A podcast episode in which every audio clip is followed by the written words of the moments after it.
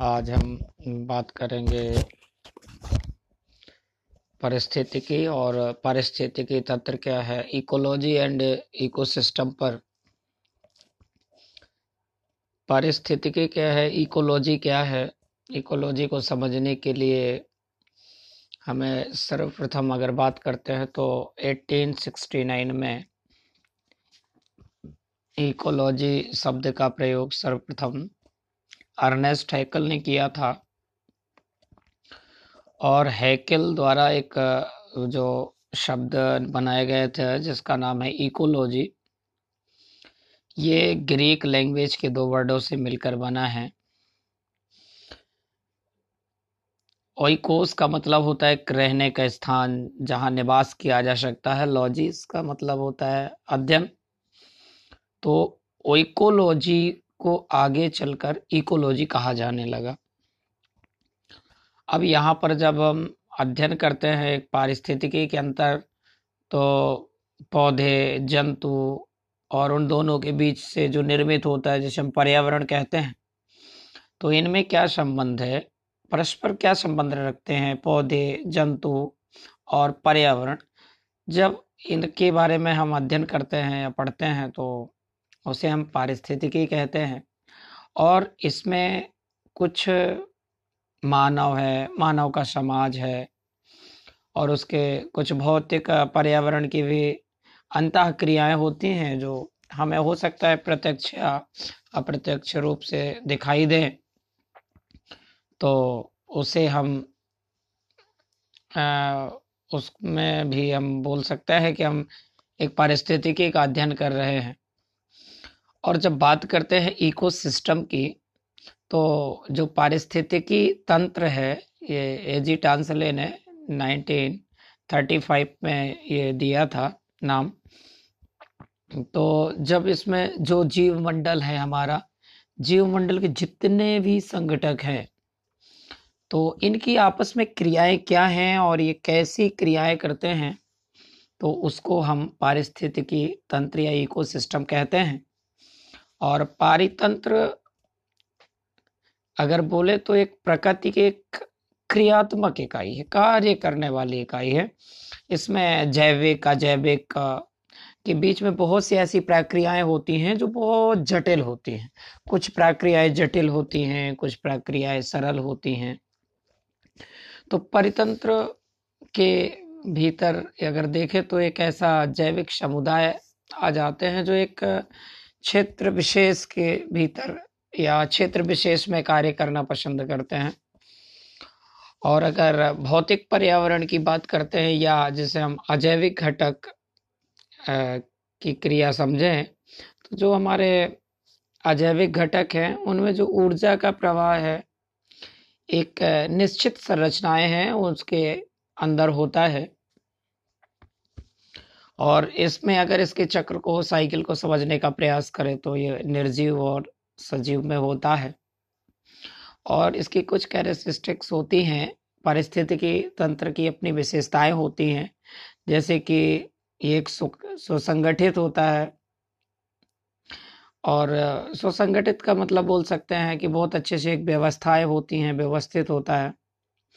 और जो पारिस्थितिकी की बात करते हैं, इकोसिस्टम की तो एक इकोसिस्टम, एक सिस्टम है, तंत्र है, और प्रकृति का एक संसाधन तंत्र है, और इसमें एक जो मेन कंसेप्ट आता है, वो पारिस्थितिकी तंत्र की जो उत्पादकता है, इसमें ऊर्जा की जो ऊर्जा है, वो बड़े सुलभता पर निर्भर करती है। कितना सुलभ हो सकता है?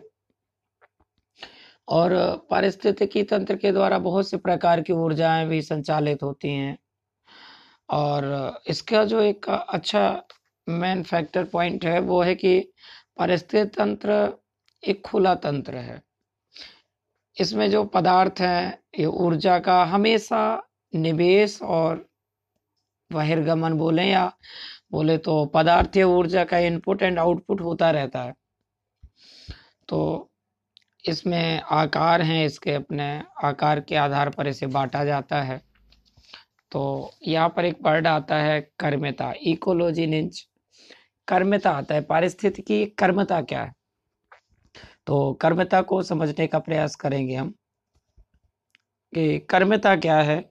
किसी एक खास प्रजा, प्रजाति की बात करते हैं। उसके पर्यावरण में एक कार्य करने की जो भूमिका होती है तथा उसकी जो स्थिति होती है एक खास प्रजाति की, उसके एक पर्यावरण में, जो कार्य करने की भूमिका है, वो कितना, क्या कार्य करती है, कैसा कार्य करती है, और उसकी जो स्थिति है, उसको हम बोल सकते हैं कि एक पारिस्थितिकी कर्मता को प्रदर्शित कर रहा है। इसके अंदर प्रजातियों द्वारा उपयोग किए जाने वाले बहुत सारे प्राकृतिक उनके जो संसाधन हैं, उनके तरीके हैं, उनके प्रयोग हैं, ये सब इसमें अंदर में निहित होते हैं या बोले हम तो अंतः क्रिया को भी इनकी सम्मिलित किया जाता है। और इसकी जो संकल्पना है, वो हमारे जोसेफ ग्रीनेल ने दिया था इस संकल्पना के बारे में बात की थी। और इसकी विशेषता ये है कि जो पारिस्थितिकी तंत्र जितना ज़्यादा स्थिरता आएगी उसमें। पारिस्थितिकी तंत्र में जितनी ज़्यादा स्थिरता आएगी तो पारिस्थितिकी तंत्र निकेत की विविधता पर निर्भर करती है। मतलब ये हुआ सीधा सा कि जितनी ज़्यादा पारिस्थितिकी तंत्र में स्थिरता बढ़ती जाएगी, उसका मतलब क्या है कि उतनी ही ज़्यादा पारिस्थितिकी निकेत की विविधता बढ़ती जा रही है। तो विविधता में पारिस्थितिकी निकेत की विविधता पर निर्भर करता है पारिस्थितिकी तंत्र। मतलब विविधता जितनी अधिक होगी, पारिस्थितिकी तंत्र की स्थिरता उतनी अधिक होगी। क्यों? ऐसा क्यों? ऐसा इसलिए क्योंकि ऊर्जा का प्रवाह ज़्यादा और आहार श्रृंखला बड़ी होगी तो इसमें क्या है? प्रजातियों की संख्या में उतार चढ़ाव होगा। तो यहाँ पर एक और फैक्ट निकल के आता है कि जो कम प्रभावशाली प्रजातियाँ हैं, उनकी तुलना में अधिक प्रभावशाली प्रजातियों का पारिस्थितिकी जो निकेत है, रहने का स्थान है, वो बहुत ज़्यादा विस्तृत होता है। और इसे जो पारिस्थितिकी निकेत है, उसे तीन चीज़ें प्रभावित कर सकती है। संख्याचर या निकेत चर या आवास चर संख्या चर का मतलब है, संख्या का घनत्व क्या है, प्रजाति का क्षेत्र क्या है, भोजन या आहार की प्रवृत्ति क्या है। और फिर जब निकेचर की बात करते हैं तो स्थान की ऊंचाई देखेंगे, दैनिक समय की अवधि क्या है आहार तथा संख्या में अनुपात क्या है? और आवास चर की बात करते हैं तो ऊंचाई की, ढाल की मृदा क्या है? मृदा की उर्वरता क्या है? तो इस प्रकार से इस पॉइंट को डिफाइन किया जा सकता है। और अगर हम बात करते हैं कंपोनेंट ऑफ़ इकोसिस्टम की, या पारिस्थितिक तंत्र के घटक हैं तो ये दो प्रकार से विभाजित किए जाते हैं। एक तो अजैविक घटक होते हैं और जैविक घटक होते हैं। तो जब हम बात अजैविक घटक की करते हैं तो अजैविक घटक को पुनः तीन भागों में बांट दिया जाता है। कुछ भौतिक होते हैं, अकार्बनिक कारक भी होते हैं और कार्बनिक कारक भी होते हैं। तो सबसे पहले भौतिक कारक के अंदर हम बात करेंगे कौन कौन से कारक आते हैं। भौतिक वही जो हमारे नित्य क्रियाओं के लिए आवश्यक है, ये उनके साथ हम नित्य क्रियाएँ करते हैं। वो सभी कारक है, जैसे कि तापमान है, आर्द्रता है, सूर्य का प्रकाश है, वायुमंडलीय दाब है। और हम जहाँ रहते हैं, वहाँ की स्थलाकृति क्या है? ये सभी भौतिक कारक हैं। फिर इन पर जब बात करते हैं कि अकार्बनिक कारक कौन से हैं तो अकार्बनिक कारक में आता है अपना जल हो गया, वायुमंडलीय गैस, मिट्टी, खनिज, चट्टान, ये सब अकार्बनिक कारक में आते हैं। और कार्बनिक कारक की जब बात करते हैं तो कार्बनिक कारक में हम देखते हैं प्रोटीन, कार्बोहाइड्रेट, वसा। ये सब चीज़ें जो है, वो अजैविक घटक के अंतर्गत आती है। इंग्लिश में अजैविक घटक को अबायोटिक बोलते हैं। अब बात करेंगे हम जैविक घटक की, अबायोटिक की। तो इसमें तीन चीज़ें आती है। एक उत्पादक होता है, उपभोक्ता होता है अब घटक है। तो जो उत्पादक है, प्रोड्यूसर, उपभोक्ता, कंज्यूमर, है ना? और अवघटक डिकम्पोजर कहलाते हैं। तो यहाँ पर एक बहुत इम्पोर्टेंट बात है कि अजैविक घटक भी काफ़ी महत्वपूर्ण होते हैं। अजैविक घटक इसमें देखते हैं हम कि जैसे मृदा, जलवायु, प्रकाश, इनमें भी बहुत संख बहुत अधिक संख्या में अकार्बनिक जैसे ऑक्सीजन नाइट्रोजन और इनमें बहुत सारी, देखें तो केमिकल एंड फ़िज़िकल रिएक्शंस होती हैं। रासायनिक एवं भौतिक क्रियाएँ भी शामिल होती हैं। जैसे कि ज्वालामुखी है, भूकंप है, बाढ़ है दवानल है, जलवायु, मौसम की दशाएँ। तो ये भी एक इम्पोर्टेंट है। लेकिन यहाँ पर अगर बात करें तो एक वहाँ पर देखें तो इस सबको एक महत्वपूर्ण निर्धारक, अजैविक कारक होते हैं। जैसे तो यहाँ पर ये सभी कारक क्या करते हैं? जीव अपने पर्यावरण में कहाँ कितनी अच्छी तरह रह पाता है? इसके लिए महत्वपूर्ण अजैविक कारक ही होते हैं। इसलिए जो अजैविक कारक है, इन्हें सीमाकारी कारक भी कह दिया जाता है। तो जब हम बात करते हैं जैविक घटक में तो जैविक घटक में होता क्या है कि इसके अंतर्गत तो तीनों आते हैं। प्रोड्यूसर, उत्पादक, उपभोक्ता और कंज्यूमर आते हैं। तो यहाँ पर जो उत्पादक बोला जाता है प्रोड्यूसर वो स्वपोषित होते हैं। और स्वपोषित का मतलब क्या है कि साधारणतः जो क्लोरोफिल युक्त जीव होते हैं और कार्बनिक अजैविक पदार्थ को सूर्य के प्रकाश की उपस्थिति में वो अपना संचित कर अपना भोजन बनाते हैं। तो जैविक घटकों में जब उत्पादक की बात करते हैं या प्रोड्यूसर या जैसे आटोट्रोप्स बोलते हैं स्वापोषी होते हैं, कुछ हरे पेड़ पौधे हैं, कुछ खास जीवाणु हैं सैवाल है, जो सूर्य से प्रकाश लेते हैं और सरल जैविक पदार्थ से अपना भोजन बना लेते हैं। ऐसे जीव जो अपना भोजन स्वयं बनाते हैं, उन्हें स्वापोषी कहते हैं या उसी को भाषा में प्राथमिक उत्पाद कहते हैं। और स्थलीय पारिस्थितिकी तंत्र में उत्पादक की बात अगर करें तो जड़ युक्त पौधे, साग, झाड़ी, वृक्ष जबकि अगर इसी को तीसरे स्टेप में डिवाइड करें, गहरे जलीय पारिस्थितिकी तंत्र में बात करें तो पादप प्लावक है फाइटोप्लैंकटन नामक प्लावक जैसे पौधे यहाँ पर उत्पादक का कार्य करते हैं। तो यहाँ देख क्या पा रहे हैं कि तीनों स्तर पर बांट दिया गया है। तीनों स्तर पर उत्पादक कार्य करते हैं। और मुद्दे की बात यह है कि जो पादप प्लावक इतना भोज पदार्थ उत्पादित करते हैं जितना कि प्रति इकाई क्षेत्रफल पर, या भूमि में बात करें, या जल में बात करें, जल की सतह में बात करें, बड़ी झाड़ियाँ या बड़े वृक्षों द्वारा तैयार होता है, उतना ही वो तैयार कर लेते हैं। तो जब बात करते हैं कंज्यूमर की या उपभोक्ता की तो उपभोक्ताओं को तीन प्रकार से बांटा गया है। प्राथमिक उपभोक्ता है द्वितीयक उपभोक्ता है, और तृतीयक उपभोक्ता है। तो प्राथमिक की बात करते हैं, जो अपने भोजन के लिए पौधों पर निर्भर करते हैं। वो प्राथमिक उपभोक्ता एक प्रकार के शाक पक्षी भी कहलाते हैं। जैसे चरने वाले पशु हो गए, खरगोश, बकरी, ऊँट, ये सब प्राथमिक उपभोक्ता के अंतर्गत आते हैं। जब बात हम करते हैं द्वितीय उपभोक्ता की तो द्वितीय उपभोक्ता वो उपभोक्ता है जो शाकभक्षी या अन्य प्राणियों पर निर्भर करते हैं।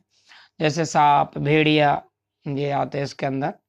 तृतीय के अंतर्गत तो शीर्ष जो मांस भक्षी हैं, वही आते हैं। क्योंकि ये प्राथमिक और द्वितीय उपभोक्ताओं को अपना आहार बना लेते हैं। बाज, बड़ी सार्क, शेर, बाघ। और जब थर्ड स्टेप की बात करेंगे इसमें, अवघटक के डिकम्पोजर की। तो यहाँ एक बड़ा अच्छा फैक्ट देखने को मिलता है कि इसमें जो अवघटक है, वो बैक्टीरिया व कवक आते हैं इसके अंदर। सेप्रोफाइट भी बोलते हैं डिकम्पोजर है। तो ये करते क्या है कि जब पोषण के लिए जो मृत कार्बनिक पदार्थ है, जैसे अपरद भी बोलते हैं, उस पर निर्भर करते हैं। और उपभोक्ता की तरह अपघटक अपना भोजन निगलते नहीं है, बल्कि वे अपने शरीर से मृत या मृत प्राय जो पौधा है तथा पशु के अवशेष विभिन्न प्रकार के एंजाइम उत्सर्जित करते हैं और इन मृत अवशेषों के बाह श्वसनीय पाचन से, जो इनकी बाह श्वसनीय पाचन होती है। समान अकार्बनिक पदार्थों का उत्सर्जन होता है, जिनका अपघटनों के द्वारा उपभोग कर लिया जाता है। तो ये एक बड़ी अच्छी विशेषता है। तो आज एक एक पढ़ेंगे हम इम्पोर्टेंट रूल भी बोल सकते हैं एक सिस्टम के, और ये रूल बहुत अनिवार्य होते हैं। ये रूल का बेस अगर हमें आता है तो एक अच्छा इकोसिस्टम हमसे बन सकता है। जैसे कि इसके फ़र्स्ट रूल की बात करेंगे तो पारिस्थितिकी तंत्र जो है, वो पारिस्थितिकी अध्ययन की एक बहुत मूलभूत या आधारभूत इकाई है। इसमें जैविक और अजैविक दोनों घटकों को शामिल किया जाता है। अगर बात करते हैं जैव मंडल की तो जैव मंडल एक जटिल पारितंत्र है, पारिस्थितिकी तंत्र है। और एक महत्वपूर्ण एक नियम चलता है, जिसे बोलते हैं एक रूपवाद का नियम। एक रूपवाद का नियम कहता है कि भौतिक और जैविक प्रक्रम आज भी वही हैं, जो कभी अतीत में थे, या परसों थे, और भी भविष्य में भी वही रहेंगे, जो वर्तमान में है। लेकिन मात्र उनकी कुछ चीज़ों पर अंतर आ जाता है, जैसे कि परिमाण, तीव्रता, आवृत्ति या रेट का होता है तो इनमें अंतर आ जाता है। बाकी चीज़ें पराक्रम है भौतिक या जैविक पराक्रम सेम रहेंगे, मात्र उनकी परिणाम, तीव्रता या आवृत्ति रेट का बदलाव हो जाता है।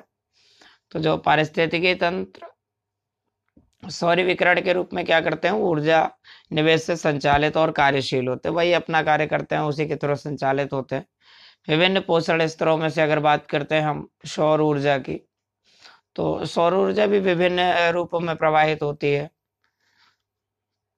तो जब जो प्राणियों द्वारा उष्मा के निष्कासन के फलस्वरूप अगर देखें तो वो शून्य में चली जाती है। अर्थात उसी ऊर्जा का पुनः उपयोग नहीं हो सकता है। इस तरह ऊर्जा का प्रवाह एक दिशी होता है। मतलब एक दशी का सीधा सा, एक दिशी का मतलब है एक दिशा में प्रवाह। एक ने प्रयोग कर लिया तो दूसरा जब उसे निकालेगा तो वो शून्य में चली जाती है।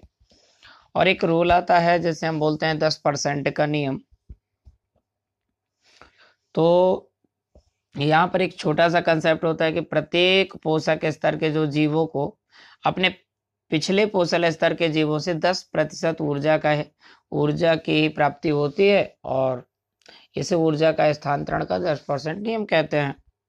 मतलब जो भी अगली मान लो एक लाइन से खड़े हुए व्यक्ति हैं, पहला वाला जो पाएगा उसका दस परसेंट वो पाएगा, उसका दस परसेंट वो पाएगा। तो ये एक नियम है, ये बहुत इंपॉर्टेंट रोल में से पारिस्थितिकी तंत्र से।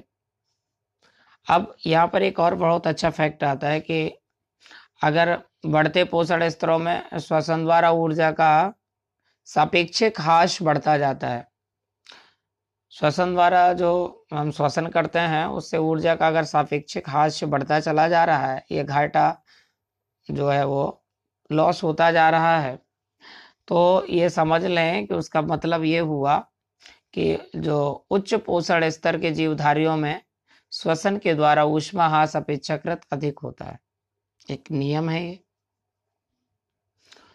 और जब बात करते हैं किसी निश्चित पोषण स्तर के जीव और ऊर्जा के मौलिक स्रोतों के बीच जितनी दूरी बढ़ती है, उन जीवों की एक ही पोषण स्तर पर आहार के लिए निर्भरता में उतनी ही कमी आती है।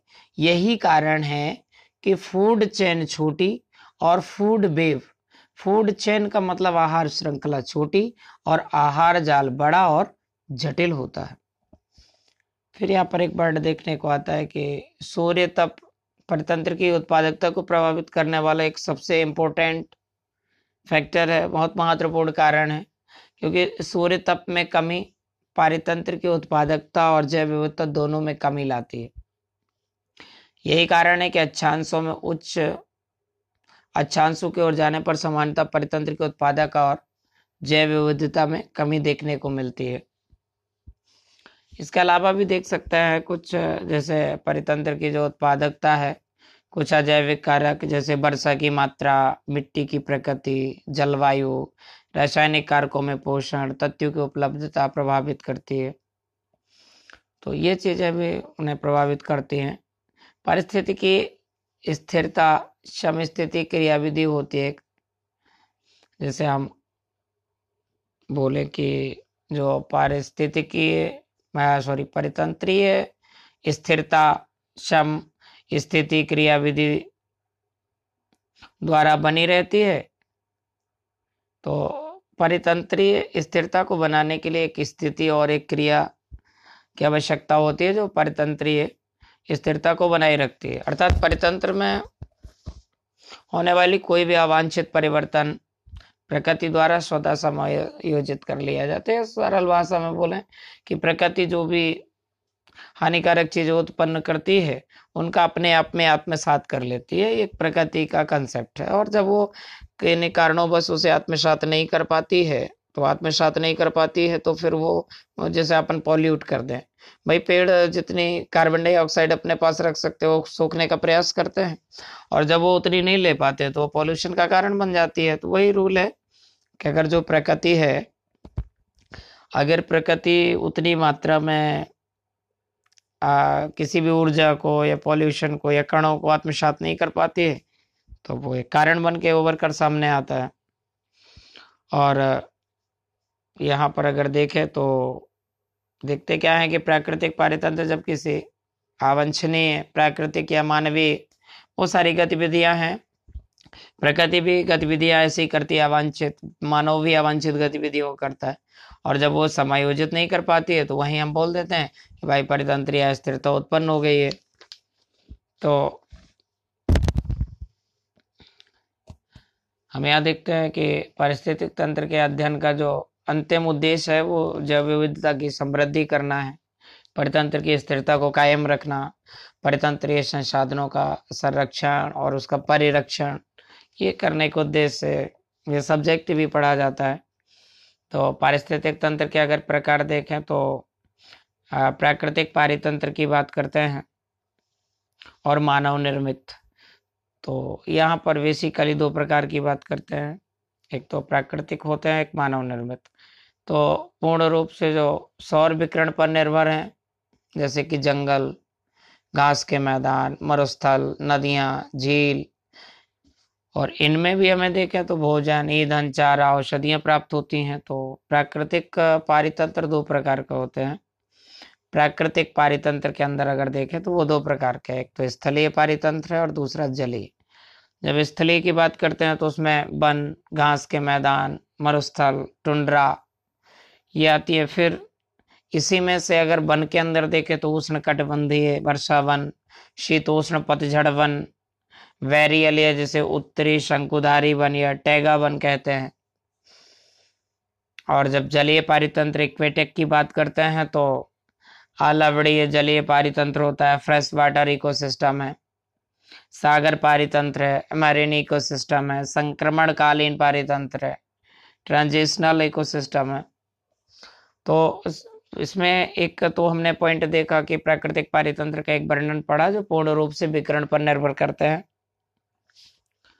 और दूसरे पर बात करेंगे, जैसे सौर विकरण तथा ऊर्जा सहायकों में जैसे कि हवा हो गई, वर्षा, ज्वार भाटा पर निर्भर करते हैं। तो ये सब चीज़ें जो है क्या है? एक प्रकार के सौर विकरण तथा ऊर्जा सहायकों में से हैं। जैसे ओसर वर्षा वन ज्वार नदमो कोरल रीफ तो प्राकृतिक परितंत्र उन पादप और जंतुओं के एक समूह बोला जा सकता है, जो एक इकाई के रूप में कार्य करते हैं, तथा अपनी पहचान बनाए रखने में सक्षम है। और जब मानव निर्मित की बात करते हैं मैनमेड इकोसिस्टम की तो सौर ऊर्जा पर निर्भर, जैसे कि खेत हो गया एक्वाकल्चर है, कृत्रिम तालाब है। और फिर बात करते हैं हम जीवाश्म ईंधन पर निर्भर है तो नगरीय औद्योगिक पारितंत्र है। ये कहीं ना कहीं एक इम्पोर्टेंट बनते हैं और अपन बात करेंगे फिर इसके एक एक करके कि स्थलीय पारितंत्र के अंतर्गत क्या आता है टेरेस्ट्रियल इकोसिस्टम क्या है? तो उसकी बात करेंगे। उस सिस्टम की। तो उसमें से पता चलेगा कि जब हम स्थलीय पारितंत्र की बात करते हैं तो स्थलीय पारितंत्र में हमारा क्या है?